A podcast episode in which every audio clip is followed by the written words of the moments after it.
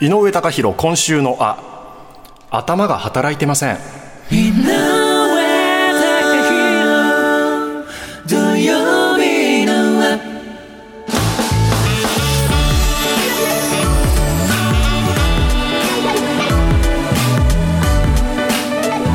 こんにちは。TBS アナウンサーの井上貴博です。こんにちは。TBS ラジオキャスターの田中ひとみです今あの自分自身必死に平成を装ってるつもりなんですけど。まだやっぱね鼓動がなんか止まらないというか、打ち合わせの段階からおかしかったですよね。あそうです。そわそわしてて。なんかね。うろうろうろうろしてましたよね。朝から。やることないのにうろうろしてね。だって TBS 早めに入って見てたんですか？そうですね。あの試合。を会社で見ることになって。はいはいはい。はい。そうなんですそれで。いや。いやおめでとうございますね。本当にすごい。いや驚きました。いまだに今一つねね。状況が飲み込めてないんですけどなんか103年ぶりなんですって。ねベスト4進出が？すごいです。だ大会が105回目とかですから、本当に初期の初期で上まで進んだってことですよね。大正9年ですって甲子園大正9年はぶり、そうなんです。甲子園が始まっったのが 今105回大会ですけど、はい。で今日準々決勝が4試合行われて、その第1試合で母校が、まあ、勝利を収めることができたんですけど、うん。じゃあ前回いつなんだっていうと103年前のその1920年大正9年国連が発足した年ですって。知らないよね。調べたんですか、あそうなんですか。米騒動の前後ですって。米騒動？本当これこの情歴史の報教科書みたいなこと。はい。大正5年には一応優勝してるらしいんですけど。そうなんですか。でもこの頃の参加チームが15チームぐらいですって。そんなんなんですって。出場校がじゃあもう今とはね比べ物にならない桁違いですね。ねいやそれで今週の水曜日に3回戦が行われて広陵との試合が行われまして、はい。で今日迎えた準々決勝だったんですけど、で今日第1試合だったので8時開始で,、はい。でまあ、会社で見ることになったので、はい。まあ、ちょっとある程度早めに起きなきゃななんて思って、うんうんうん。昨日もだからちょっと早めに寝ようかなと思ってたんですけど、はいお恥ずかしながら昨日より寝られないもんなんですよね。えー、それはどうして？俺全然関係ない人なんだよ。いやでも元コーチとしての血が渦いたんですかね。かうん。なんかね寝られないからストレッチとか始め出して。でそうだ明日は沖縄尚学だと思って。どうやって攻めると勝てるかなとかああやっぱり先制点欲しいけどやっぱ取られた最悪のケース考えとかなきゃダメだし やっぱ油断しちゃダメなんだよなみたいな。戦略をお前は早く寝ろって感じで全然寝られなくて。いやそれなようやくなんとか寝,、寝られたと思った。ら、はいよかったです。今度は今日朝4時ぐらいに目覚めてるんですよ。もう早いですね。目バッキバキ。えー、これやいよいよだぞみたいな。なんうかわ OB が一番空回ってるんですけど。ー えそのシミュレーション通りに試合は運んでましたか？いやー全然ですけど 全然ですけどいやもう本当にやっぱいいチームで。うん。でさあのなんか午前8時から始まりますでしょ、はい。であのいろいろ準備して、うんうん。かあのテレビの前に座って、はいはいはいはい。ねなんかその瞬間になんか始まってほしくない感じになるんですよね。えー、見たいんだけど、はい始まってほしくないというかなんか旅う。行も行くまでが一番楽しいというか なんか行ってしまうと終わるじゃないですか。うん。だから試合も始まるとはい。始まってほしいんだけどはい。始まったってことは負けるチームが出るじゃないですかうんどちらかはね必ず。もうなんかここまで来たらさもう勝ち負けとかいいんじゃないかな。もうよくわかんない話になってなんか。母校だけじゃなくて相手の立場に立つと。もういいんじゃないかな。でな球場の雰囲気もはい。もう満員でお客さん入ってて応援合戦が行われてて熱気ムンムンでもうなんかこれでいいよっていうもうここで時を止まってくれないかみたいな気持ちにもなったんですけど。でもまあ始まってもうちょっともう直視できないしもう心臓こっちが飛び出そうだし。ん。でもまあ本当に頑張ってくれてまあうちがたまたま勝つことができたんですけど。なんかそうなんですよう逆転でね。強かった。いやー驚きました確かに強さは、でもなんか学生スポーツの良さだ野球に限らず良さだなと思ったのは、なんかね不思議とこの夏もずっとそうなんですけど試合終わった後に相手チームのことが好きになってるんですよね。この感情ってやっぱりプロだとここまでってあんまりないなという。これ別に本当野球に限ったことじゃなくてどのスポーツでもそうなんですけど、はいはいはいはい。なんかやっぱスプレー見ててもすごくスポーツマンシップにのっとってるし、みんなこうシャニムになって勝ちたいはずなんですよ。勝ちたいはずなんだけど、はいはいその敵チームの例えばキャッチャーがねなんかレガースで防具つけてるじゃないですか、うん。はいはいあれがちょっと落ちた時とかに、ん必ずと言っていいとやっぱ相手チームが拾って、えー、で自分のユニフォームで拭いて、えー、笑顔で。返すっていうのこれが結構ね当たり前に最近なってるんですよ。だからなんかこの沖縄尚学も東恩納投手っていう、はい。まあ、プロ注目なんです。彼は多分大学行ってプロ多分行くと思います。えー、えー、でも上背そんなないですよね。175センチくらいかな。そんなに体も大きくないしでもしなやかなピッチングフォームで本当にいいピッチャーでね5回まで完璧に抑えてるんですよ。それで6回に流れが変わってたまたま打たれて逆転される。でもこれって彼って今年夏本当無失点ピッチングで、あまあ、前回の試合で1点取られましたけどもう本当にもう全く打たれてないんですよ。そうなんですね。でその中で東恩納君打たれて、はい。まあ、確かに私としてはやったって思ったんだけど、でもどっかでいやめちゃくちゃ悔しいだろうな東恩納君ここで打たれて。しかも勝てる流れの中で。でどんな表情してるんだろうと思ったら笑ってんですよね笑顔が笑顔なんですよ。私も見てて見てました？印象的で。しかもその笑顔がはいなんか嫌味とか一切ないんですよ。本当に晴れやかな神々しい笑顔しててはい。やでも彼一番悔しいよなっていう。なんかさそういやこういや本当にああいうのああいうのはたまんないんですよね。うん。でもそれで笑顔でチーム鼓舞しててさうん。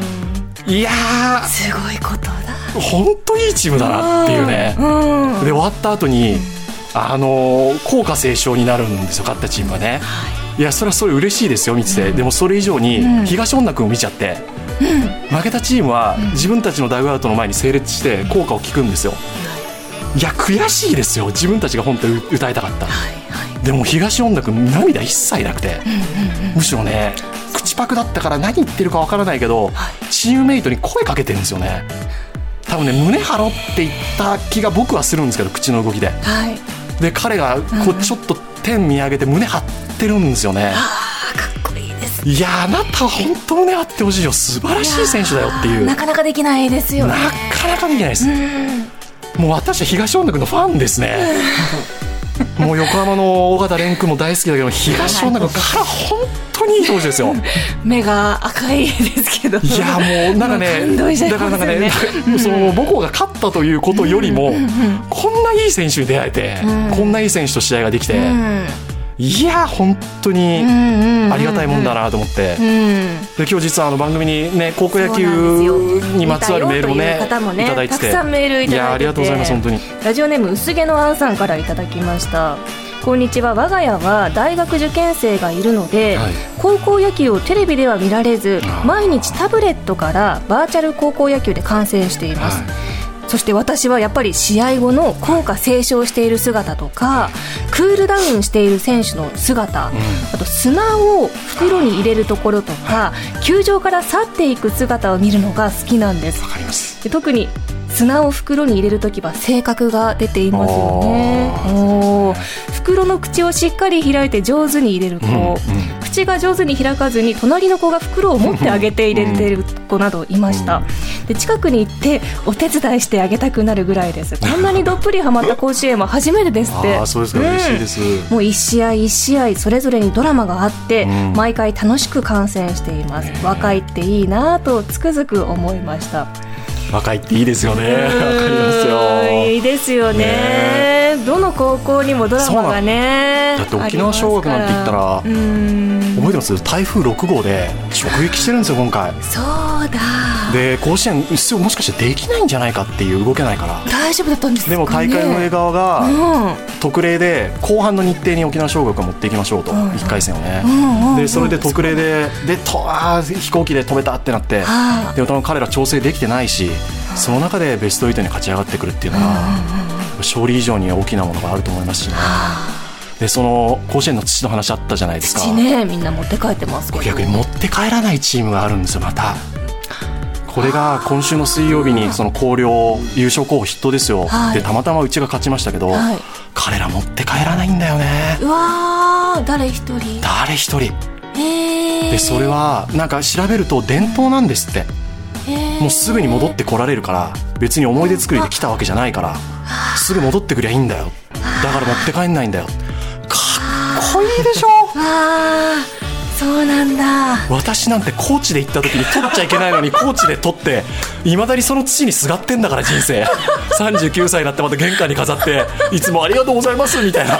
これが俺の支えですみたいな思ってんのにでしょ広陵選手。次にかけるから。もうそしたら広陵のファンになっちゃってもう。かっこいいね彼らと思って。そうなんですね。じゃあ学校によって本当に違うんですね。違うんですよ。髪型の話もねされてましたけど。そうなんです。土とかも。広陵もそうです。し広島商業とかもそういう伝統があるみたいで、え別に勝って持って帰んなくていいじゃねえかっていうね。まあどっちがいい悪いじゃないんですけどもちろんでも井上さん持って帰っちゃダメって言われても持って帰りますよね。こっそり。例盗んでもう。こっそり拾いますよね。それが人生の支えです、もうでもやっぱねかっこいいなと思うんだよな本当に。そうだよこれね曲出してもらえと私今日ね永遠に喋り続けるから。曲出してもらってよかった。ちょっとあれあれなんです本当に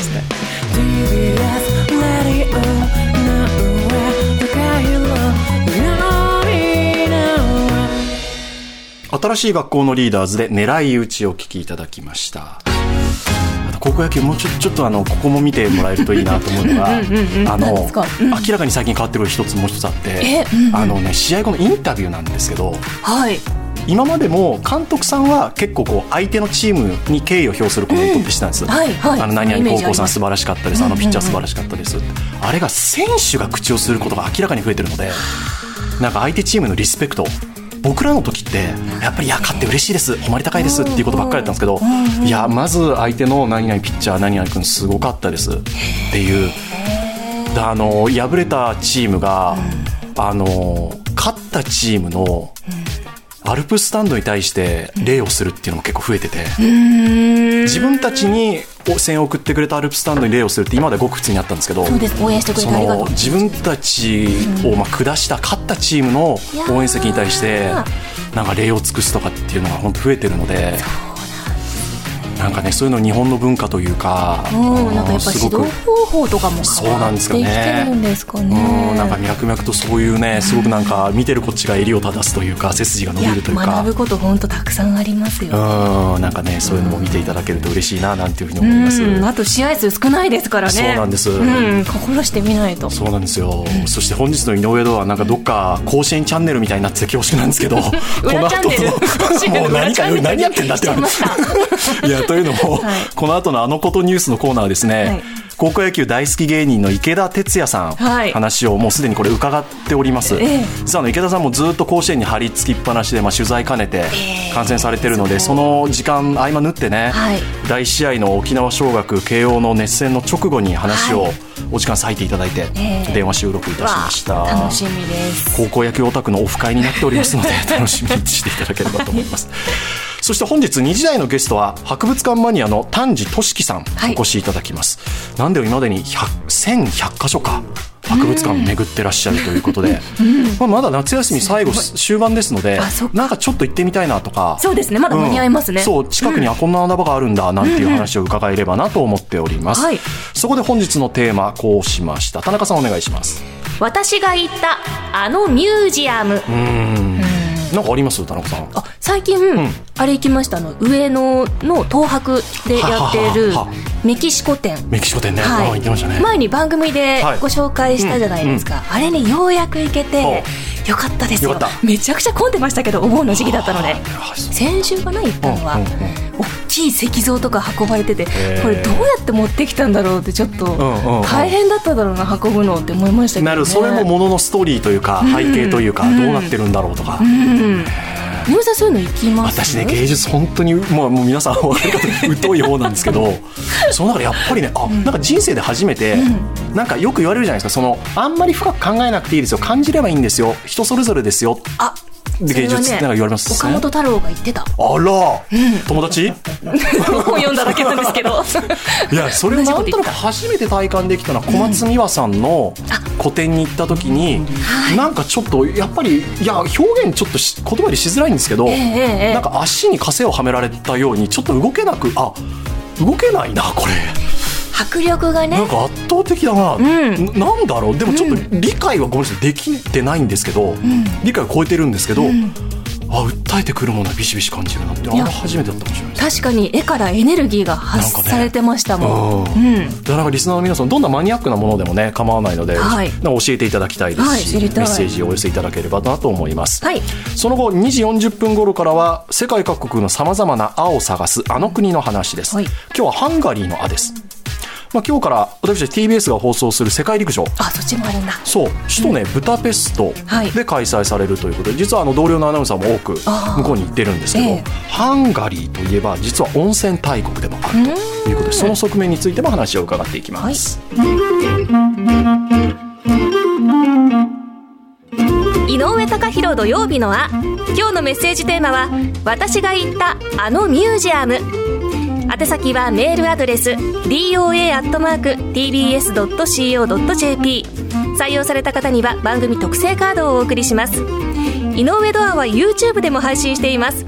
公式 YouTube チャンネルの登録高評価をぜひよろしくお願いします。TBS ラジオクリーンサタデー。この時間の放送は埼玉県戸田送信所からみんな電力より供給される福島県二本松市の伊東製鋼発電所と埼玉県三郷市の中川消火ガス発電所で作られた電気によってお届けしています。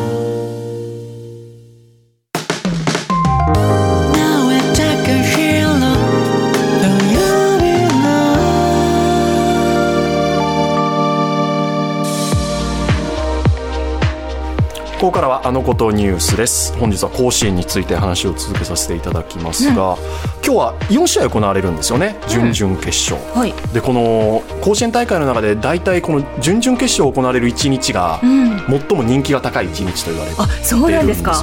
出るんですそのベスト8まで勝ち上がったレベルの高いチームを一気に8チーム見られるっていう、そうか、はい。一日8試合見るええね、1日4試合っていうのは別にね 落ち着いて落ち着いてゆっくり説明する。別に1回戦からずっと1日4試合行われてるのは普通なんですけど、はい今日の4試合っていうのはベスト8まで勝ち上がった強豪校同士の戦いを4試合見られる。はいはいはい、強いチーム8チーム見られる、こんなに贅沢はないよねっていうことで大体準々決勝が一番チケットが飛ぶように売れるというふうに言われているはいことでもあるんですよね、はいはい。でそんな興奮冷めやらぬ中先ほど高校野球大好き芸人の一人である池田哲也さん話を伺うことができました。第1試合終了直後なので私も本当放心状態みたいな感じなんですけど、まあ、あの超のつく高校野球ファンでもいらっしゃいますので、ぜひお楽しみいただければと思います、お聞きください。もしもしつながりましたでしょうか？TBS アナウンサーの井上貴博と申します。よろしくお願いします。池田です。バタバタなところどうもありがとうございます今日は無理言って。いえ、とんでもないです。おめでとうございます。いやーちょっとまだ理解できてないです。池田さん今どちらなんですか？甲子園球場のはい、甲子園球場から出たところぐらいで、はい、電話させていただいております。そうですか。はい。いやー羨ましいですまずは。池田さんが。いやいや、こんな場所にさせていただけるなんて、私、かなりね、幸せ者でございますけども、いやもう僕、もう神奈川大会から慶応を見てましたので、ーあーそうですか。い、や、どんどんどんどん気持ちが高ぶってきてますね。今日はどんな試合でしたか？ご覧になっていた現地でいやもう本当に今大会注目投手の一人の、はい。えー沖縄尚学東恩納投手と、北木好調の慶応打線がどう戦うかっていう試合でしたけれども、いや見事ね、あの6回、あの丸田君からの安打で点を取ったシーンは、ちょっとね、球場の盛り上がり方がはい。尋常じゃなかったですね。そうでしたか。はえいどんな感覚でもう池田さんもずーっとね甲子園ずーっとつきっきりで取材されてますけど、なんかそれと比較してその瞬間っていうのはどんなことを感じましたか？えっと、やはりですね、あのこのコロナ禍もあって、はい。今年からあの応援、声出し応援が解禁になったっていうのもありまして、はい。でそれでこの慶応が出てきて、この慶応ってやっぱり独特の応援、オリジナル応援がやっぱありますんで、それの応援がこう相まって、とんでもないこのウェーブを感じましたね。あーいやあのぜひうちに限らずその今回の応援について話伺いたいんですけどはい、そのコロナ禍で少し応援の方法現地の雰囲気が変わったっていうふうに話を聞くんですけどはい、実際いかがですか？そうですね、あのまあ、僕も長年、この吹奏楽応援団も大好きで、はい。よく見かけるんですけれども、はい。まあ、やっぱりこの声出しが増えたっていうのが、すごい新しいなとほうほうほう。いうような感じで感じましたね。ええええやっぱりあの声を出すってなると、えはい。やっぱりこの中でちょっとやっぱそういうとこできなかったはい時がありましたんで、はい、やっぱりそれがやっぱちょっとこの声が出ることによって、球場の一体感といいますか、うん。あのそのチームの応援で来たお客さんじゃない、ただこの高校野球を見に来たってお客さんたちも声出すようになって、はい。球場のこの一体感といいますか、はい。ものすごいこの応援の渦みたいなのが見てると感じられますね。はあなんかそれは本当に高校野球ならではだなというふうに感じるのは一塁側三塁側敵味方分かれているはずなのに何か球場全体がホームになったり球場全体がアウェーになったりそういう瞬間ってありませんか？あものすごく感じますね。あでやっぱりこの球場の雰囲気をつけれる、ええ。味方につけれるチームみたいなのが、この、まあ、よく言われる甲子園の魔物みたいなものを引き出すような感じじゃないかなというような気がしますね。今回の今日の第一試合でいうと沖縄ってやっぱり本当に独特で地域性が出ますけど指笛の応援などもあれも聞くとやっぱりそうですね。と力入るものありませんか？そうですね。もうやっぱりあの沖縄独特の応援で、うんやっぱりあの指笛がもうとにかく甲子園に鳴り響くんですよね。はあ、はあはあどはこにいてもあの音っていうのがね耳に残りますし、しかも今回はですねあのエースの東恩納君のお父様が、あのトランペットの演奏をされてまして、あ、そうみたいですねそうなんですよ。で東恩納君のお父様はあの吹奏楽部に入れたかったらしいですけども、あそうなんですかいや結果ピッチャーでよかったなと思う思うんですけど。あとまあねあの沖縄独特のゴーヤを持っての応援とかね。ああ。そうそうそうそうですね。なんかああいうのが戻ってきたなっていうのは嬉しいですね。本当ですよね。何かその地域の色色までもそのアルプス席から感じることができるっていうのは魅力だと思うんですが。そうですね。あとはやっぱりまあはい、どうぞ。あお願いします。あ今年あのまああの、地方大会僕もあの6月から見てるんですけれども、どの県に行ってもやっぱりあの盛り上がりが足りないコールがすごい多くて、今大会でも本当にもう聞かない日はないぐらいどの学校もやってる感じですね。あれはなんかネット記事にもなったり SNS で話題になったりしてますけど、はい。元を正すとサッカーから来てるんですか？あの応援ってそうですね。サッカー大学サッカーで流行った応援が、はいまた今あのー TikTok とかで流行り出して、でそれがあのまあ今高校生の方がそういうの敏感ですから。本当にやはりそれで流行り出したというのはね、ありますね。なんかあれ面白いなと思うのが年配の方はあれを聞くと飲み会のコールじゃないんだからちょっとやめなさいよっていうなんかそういう感じもするみたいですねそうですね。ただ、あのーで今回のその盛り上がりが足りないところもそうですけれども、で今もまあやあのすごい流行ってる、アゲアゲホイホイっていうはいはいはいはい。応援があるんですけど、サンバでジャネイロに合わせて、アゲアゲホイホイっていうのがあるんですけど、それはもともと飲み会のコールから始まったものらしいので、そうなんですか。はい。結果、やっぱりそこからね、あの盛り上がっていくっていうことも、まあ、あるなっていうのは思いました。えごめんなさい。飲み会のコールから始まっていうことは何かはい。OBOG の方がお酒を飲む世代になってなんかそこから話が入ってきてじゃあこういうのやってみようかってなったってことなんですか？なんか、う噂で聞いた話ですけど、はあはこのあ面白い。この飲み屋さん界隈ですごい流行ってるコールみたいなのがあって、まあ、それをなんとなくなんか聞いたところから、はい。応援の中に取り入れてっていうようなところで始まったっていうふうには聞いてます。なんかねそういうのも時代背景が相まってね面白さがあるなというふうに感じますね。そうですね、確かにそうですね。あとはやっぱり甲子園改革として少しずつ変わってきてると言われてますけどはい、今年の暑さとか暑さ対策とか何かはい。池田さん独自で感じることあればぜひ教えていただきたいなと思います、はい。まあ、やはりあのクーリングタイムはいはいはが今回から導入されて、え5回に10分間の休憩を挟むようになったんですけれども、ただなこ、今年の暑さが結構、例年よりも暑くてですね。やっぱりそれはあの肌で感じます？感じますあの僕あの、地方大会だけで47試合ぐらい見てきているんですけど、やっぱこれぐらいやっぱ体を仕上げてきてもやっぱしんどいです。あで特にあの今回、足をつる選手もかなり多いので、ーはいやっぱりあの例年よりも暑さはすごい感じますね。